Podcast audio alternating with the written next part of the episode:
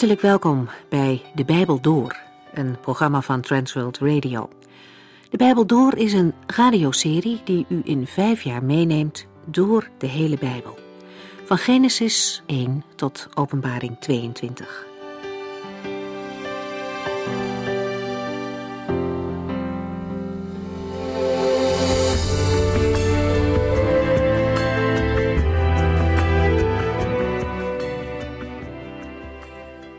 Vandaag kunt u verder luisteren naar een gedeelte uit Haggai, het eerste hoofdstuk. Een profeet, een gewone man, die het volk van God met een paar woorden weer aanzet om het werk van God op te pakken. De tempel lag in puin naar de ballingschap, maar het was niet Gods bedoeling om het daarbij te laten. Hij wilde weer een plaats te midden van zijn volk. Hij wilde bij hen wonen, hen ontmoeten, tot hen spreken en naar hen luisteren. Daarom is die tempel zo belangrijk. Haggai spreekt ook niet over de herbouw van Jeruzalem, maar alleen over de tempel, die in de Hebreeuwse tekst het huis van God wordt genoemd. Het boek Ezra past bij de tijd van Haggai. Daarin wordt uitgebreider beschreven hoe het kleine aantal mensen ontmoedigd is geraakt en het werk van de tempel heeft laten liggen, totdat Haggai en Zacharia hen weer aanmoedigen. In het Nieuwe Testament lezen we ook over het huis van God. Paulus schrijft erover aan Timotheus. Nu is dat huis echter niet meer een gebouw van steen, maar wordt de gemeente zelf het huis van God genoemd. Een gebouw van levende stenen zouden we kunnen zeggen.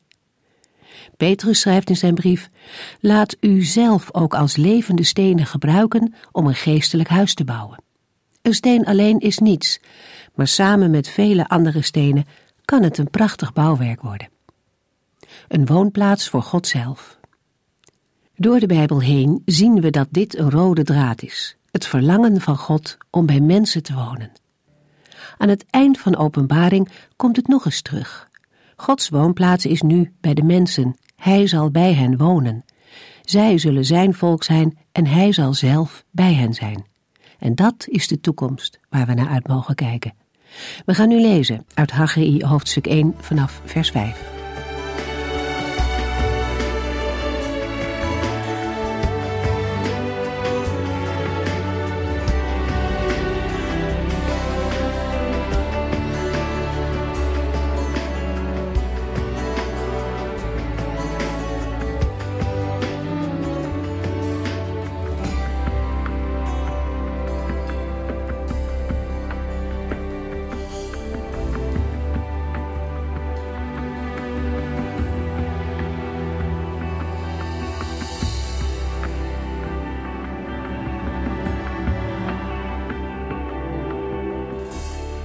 Uitzending 1170, Haggai 1, vers 5 tot en met 8.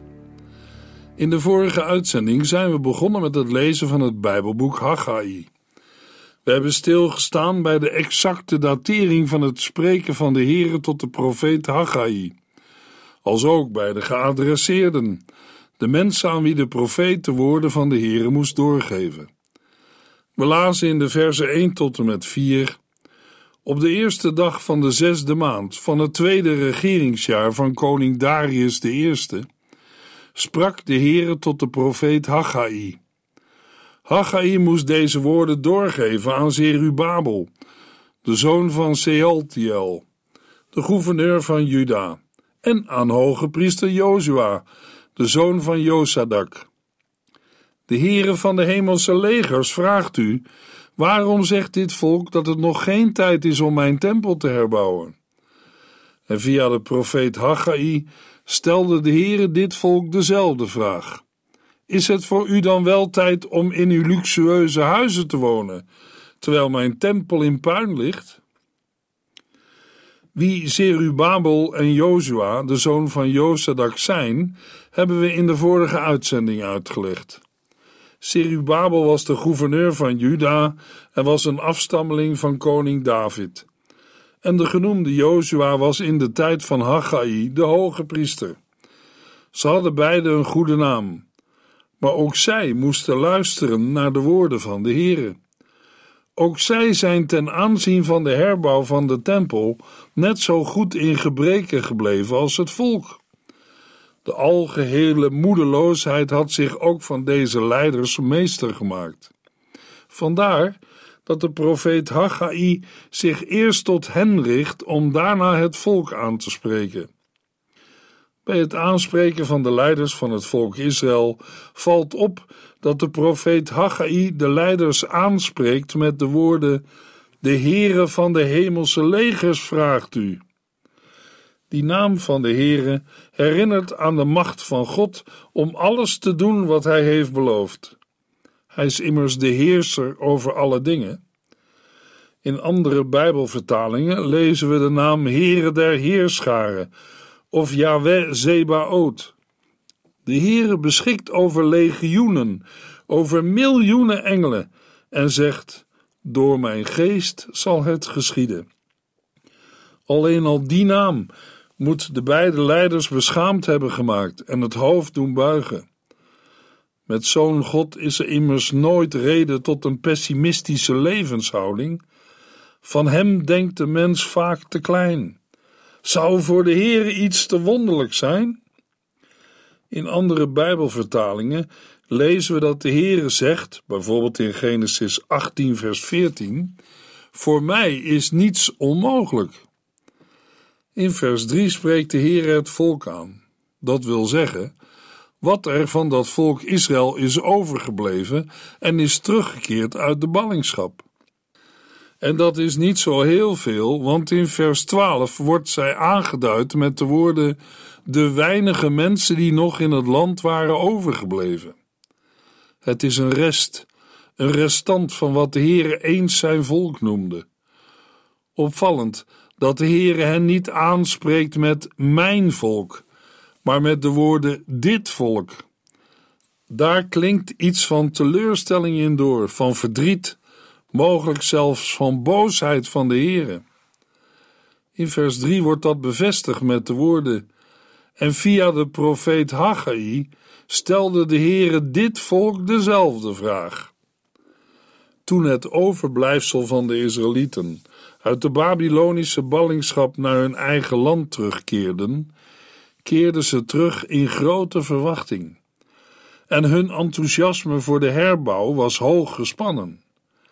Maar ze kwamen gigantische obstakels tegen, die grote inspanningen en ontberingen vereisten. Steeds weer waren er problemen, moeilijkheden en vijanden die hen ontmoedigden toen zij met de herbouw van de tempel begonnen. De moeilijkheden leken niet te overwinnen. Was het wel de juiste tijd om de tempel te herbouwen? De fundering van de nieuwe tempel was toen al gelegd. Maar het verzet van de Samaritanen was zo intens dat ze waren gestopt met de herbouw. Zij waren van mening: het is voor de herbouw nog niet de juiste tijd. Maar daar dacht de Heer anders over. Haggai spreekt namens de Heere de leiders en het volk toe op het tempelplein. Inzet van Gods aanklacht is de bouw, of liever het nalaten van de bouw van Gods huis in Jeruzalem. Zeker. Het brandofferaltaar stond er al vanaf het begin, nadat ze in Jeruzalem waren aangekomen. En toen is ook de eerste steen van de fundering gelegd, maar verder is het nooit gekomen. Niet dat het volk er nooit meer over heeft nagedacht. Dat kon ook moeilijk, want elke keer als ze op het tempelplein kwamen, zagen ze de zwart geblakerde resten van de vroegere tempel. En de ouderen wisten nog precies te vertellen hoe schitterend die vroegere tempel was geweest. Toch waren ze gezamenlijk tot de conclusie gekomen dat de tijd voor de herbouw nog niet rijp was. Daar waren best argumenten voor. Maar de heren hadden zij niet om raad gevraagd. Het was een donkere en dreigende tijd Misschien moest eerst de beloofde Messias wel komen, voordat het huis van de Heere weer in volle glorie in Jeruzalem kon functioneren. Maar wat de Israëlieten ook bedenken en zeggen, de Heere gaat met al hun overleggingen en conclusies niet akkoord. Hij stelt een paar lastige vragen. Daarin vraagt de Heere naar wat voor het volk nu het eerste en het belangrijkste is. moesten zij terugkeren naar Juda en Jeruzalem om er in prachtige, luxueuze huizen te gaan wonen. Dan hadden ze net zo goed in Babel kunnen blijven, want dan was er uiteindelijk niet veel veranderd. Immers de Heere wilde dat de teruggekeerde ballingen hem zouden zoeken met heel hun hart. Bij de beschreven situatie in de tijd van Haggai kunnen we ook denken aan de woorden van de Heer Jezus in de bergreden. In Matthäus 6, vers 25 zegt de Heer Jezus: Ik geef u deze raad. Maak u geen zorgen over eten, drinken en kleren. Uw leven is belangrijker dan het voedsel, en uw lichaam is belangrijker dan kleding. En een paar versen verder lezen we in Matthäus 6, vers 32 en 33. Met dat soort dingen vullen de ongelovigen hun leven. Uw hemelse Vader weet heel goed wat u allemaal nodig hebt. Geeft het koninkrijk van God en het doen van zijn wil de hoogste plaats in uw leven. Al het andere zal u dan geschonken worden. Maar dat hadden de Israëlieten in de dagen van Haggai niet gedaan. En wat zijn ze ermee opgeschoten? We lezen het in de volgende verse. Haggai 1 vers 5 tot en met 7. Welnu, zegt de Heere van de hemelse legers, kijk eens naar het resultaat. U zaait veel, maar oogst weinig. U eet en drinkt wel, maar u heeft nooit genoeg. U hebt wel kleren, maar onvoldoende om u warm te houden. Uw loon is in een mum van tijd verdwenen. Het lijkt wel of er gaten in uw zakken zitten. Denk toch eens goed na, zegt de Heere van de hemelse legers. Ga na wat u hebt gedaan en wat het gevolg ervan is geweest. In een andere Bijbelvertaling lezen we: Nu dan, zo zegt de Heere der Heerscharen: bedenkt wat u wedervaren is. Ge hebt veel gezaaid, maar weinig binnengehaald. Ge hebt gegeten, maar zonder dat gij verzadigd werd. Ge hebt gedronken, maar zonder dat gij voldaan werd. Ge hebt u gekleed, maar zonder dat gij warm werd. En wie zich voor loon verhuurde, ontving zijn loon in een doorboorden buidel. Zo zegt de Heere der Heerscharen: bedenkt wat u wedervaar is. Tot tweemaal toe zegt de Heere in vers 5 en 7: bedenkt wat u wedervaar is. Daarmee roept God het volk Israël tot inkeer. De Heere vraagt hen om eens goed na te denken wat ze nu eigenlijk hebben gedaan. God vraagt hen om terug te kijken op de weg die ze tot nu toe hebben afgelegd. Bij dit zelfonderzoek zal de Heere hen helpen, want dat lezen we in de versen 6 en 9 tot en met 11. De woorden die Haggai namens de Heer aan de leiders en het volk moet doorgeven, herinneren aan de zorgelijke omstandigheden waarin de teruggekeerde ballingen verkeerden. Die omstandigheden waren voor hen een verontschuldiging om de herbouw van het huis van God niet te hervatten. Maar Haggai keert het precies om en zegt namens de Heere dat die omstandigheden te wijten zijn aan het feit dat zij in luxueuze huizen wonen, terwijl de tempel van de Heere in puin ligt. Haggai wil zeggen dat het ondervonden leed tot inkeer en bekering van de teruggekeerde ballingen had moeten leiden, maar dat is niet gebeurd. We horen het de profeet zeggen: Kijk eens naar het resultaat en denk toch eens goed na. Ga na wat u hebt gedaan en wat het gevolg ervan is geweest. Wij mensen zijn snel geneigd om de oorzaak van allerlei moeite en verdriet eerst bij anderen te zoeken, of te wijten aan omstandigheden die we zelf niet kunnen veranderen. Vaak wordt er ook direct naar God gewezen en verwijtend wordt hem gevraagd: Waarom moet mij dit overkomen? Of waarom laat u mij juist nu in de steek? Maar als de Heere ons ontdekt aan onszelf en in herinnering brengt waar wij Hem hebben losgelaten en onze eigen weg zijn gegaan, dan komt geen mens er zonder klierscheuren vanaf. Dan blijkt er niemand te zijn die goed doet, zelfs niet één. en zijn we alle van de Here afgeweken. De apostel Paulus schrijft dezelfde woorden in Romeinen 3 vers 10 tot en met 12 en citeert daarmee een gedeelte uit Psalm 14. En in Psalm 14 vers 3 is de conclusie maar alle mensen zijn van hem afgedwaald. Met elkaar zijn zij het spoor bijster. Er is er zelfs niet één die doet wat goed is. En dat geldt ook voor de teruggekeerde leiders en Israëlieten uit de ballingschap. Ze zijn meer met zichzelf bezig geweest dan met de Here. Wat de Heere zijn volk voorhoudt bij monden van de profeet Haggai is niets anders dan zijn eigen gesproken woord.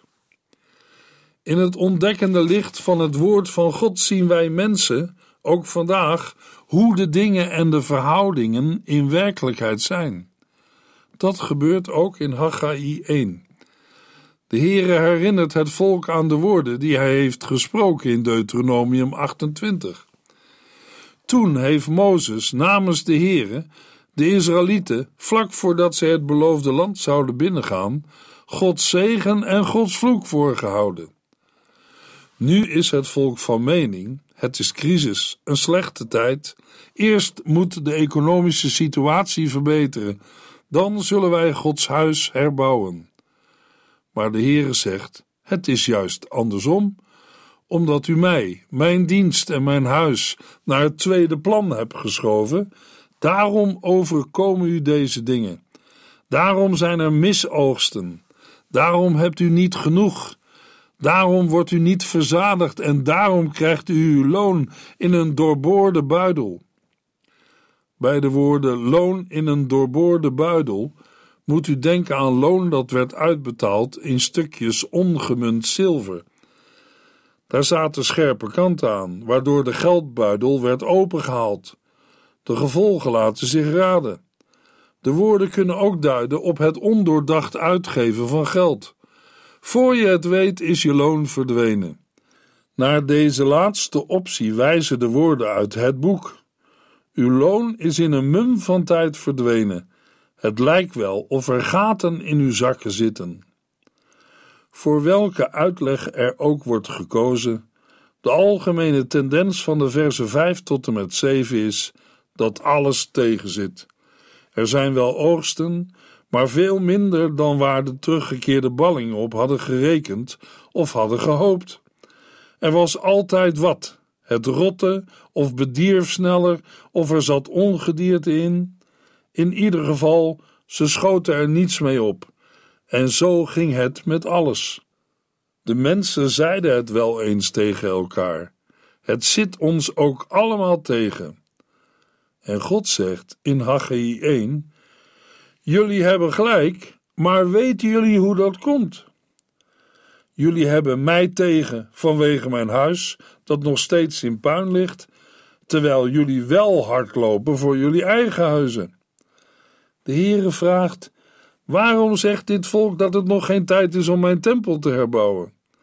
En via de profeet Haggai stelde de Heer dit volk dezelfde vraag. Is het voor u dan wel tijd om in uw luxueuze huizen te wonen, terwijl mijn tempel in puin ligt? Het zijn ontdekkende woorden die de profeet Haggai namens de Heer moet doorgeven. De dingen die scheef zitten worden concreet genoemd. Zo moeten wij deze eerste woorden van de Heere typeren. Na zoveel jaren van stilte van Gods kant in Jeruzalem, doorbreekt God zelf de stilte en bepaalt de Israëlieten bij zijn woord en getuigenis. Wat is er al die jaren terechtgekomen van het God liefhebben boven alles en de naaste als zichzelf? De Heere ziet het hart aan en weet wat er in een mens leeft. Hij vraagt: Is het voor u dan wel de tijd om in uw luxueuze huizen te wonen, terwijl mijn tempel in puin ligt? Daar draait het bij de Israëlieten om. En ook al kunnen we niet zonder meer alles wat de Heere door de profeet Haggai tegen zijn volk zegt, overbrengen op onze situatie, omdat wij in een andere bedeling leven, niet in de tijd van het Oude Testament, maar van het Nieuwe Testament, Toch kan het goed zijn als wij ons door de Heere laten stilzetten om eens serieus te overdenken waar wij mee bezig zijn. Zoeken wij, u, jij en ik, eerst het koninkrijk van God? Ook wij hanteren vaak dezelfde argumenten als de Israëlieten. Wij zijn druk met onze eigen dingen. We hebben geen tijd of verexcuseren ons met woorden als: Ja, maar wij leven vandaag in een heel andere tijd. Het leven is vandaag heel anders dan toen. Dat is waar. Maar het verandert niets aan de vraag van de Heere. Is het voor u dan wel tijd om in uw luxueuze huizen te wonen, terwijl mijn tempel in puin ligt? Denk er eens over na als we worden opgeroepen ons te geven voor een taak of ambt in de gemeente van Christus. Is er in ons leven nog tijd om mee te werken aan de opbouw van de kerk of gemeente, het huis van de levende God? Is er tijd om ons door God te laten gebruiken als levende stenen voor de bouw van een geestelijk huis? Wat komt eerst in ons leven? Is het eerlijk tegenover de Here, van wie wij zondag zingen met de woorden van Psalm 25, vers 6 uit de oude berijming, dat Hij het allerhoogst en eeuwig goed is? Of als het andere woorden zijn, bijvoorbeeld: U bent mijn doel, U bent mijn hartsverlangen. Bent u, ben jij op weg naar het vaderhuis met de vele kamers? Kortom, met welk huis bent u druk op deze aarde? Luisteraar, het is mogelijk dat er een aantal dingen in uw leven anders moeten. Als u daar tijdens deze uitzending bij wordt bepaald, dan is dat een bewijs van Gods genade. Hij wil u en jou niet kwijt, maar roept: Volg mij. In Matthäus 16, vers 24 tot en met 26 zegt de Heer Jezus tegen zijn leerlingen: Wie bij mij wil horen, moet zichzelf niet belangrijk vinden.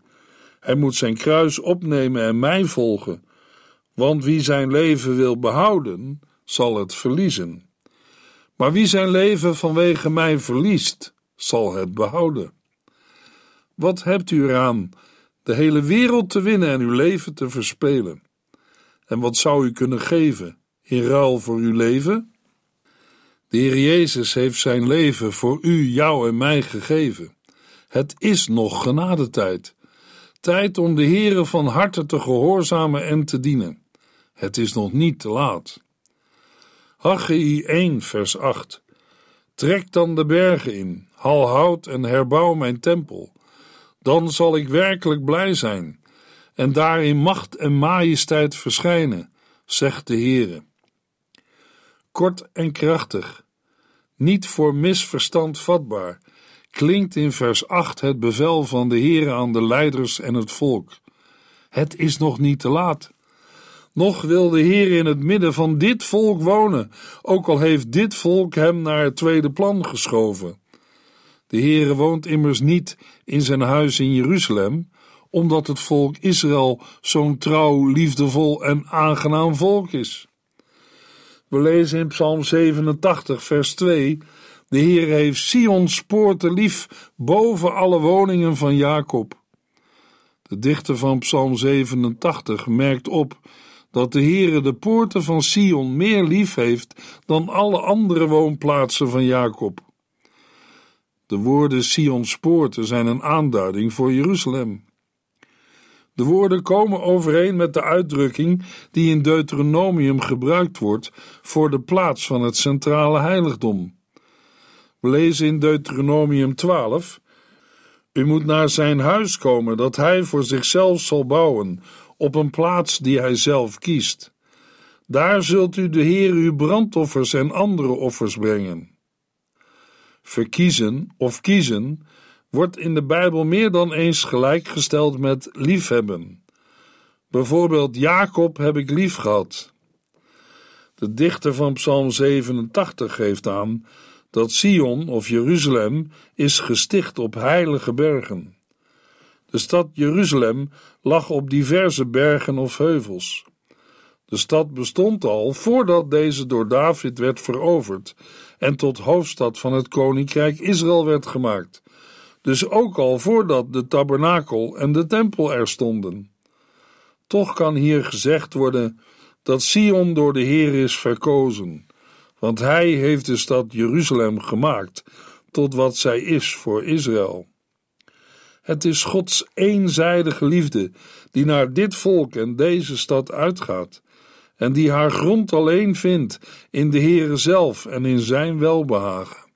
Maar de boodschap van Gods verkiezend welbehagen mag niet tot een leidelijk en passief afwachten voeren.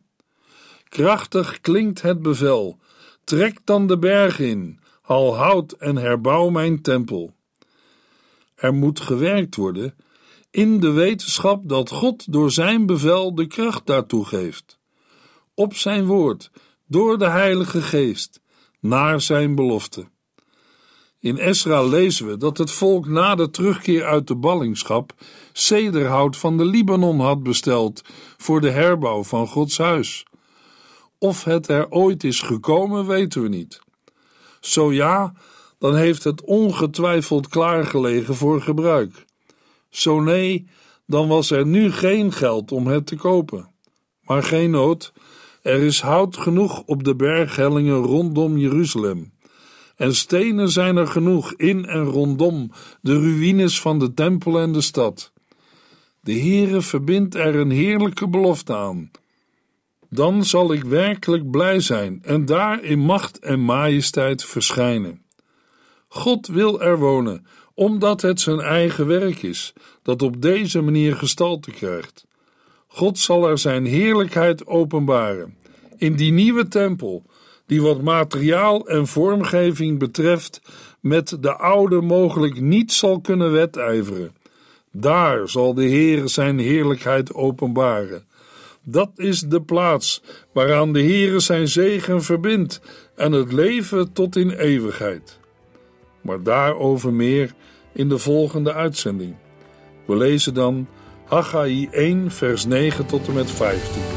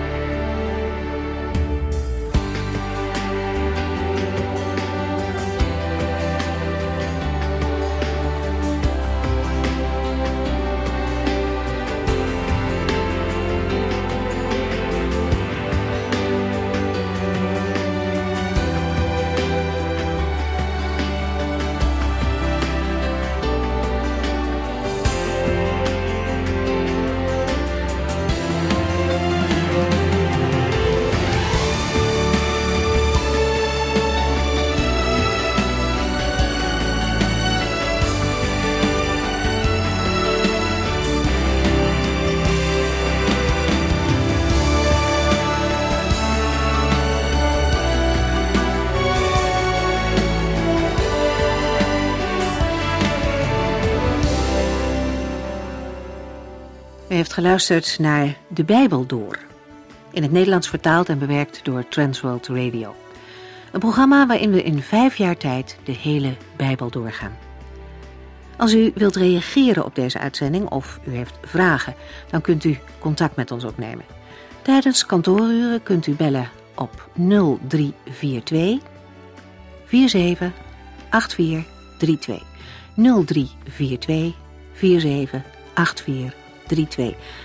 Ook kunt u een e-mail sturen naar de Bijbel door transworldradio.nl en natuurlijk kunt u ook via de post ons bereiken. TWR, postbus 371, postcode 3770, AJ in Barneveld. Dit programma werd gepresenteerd door Corweda en Ike André.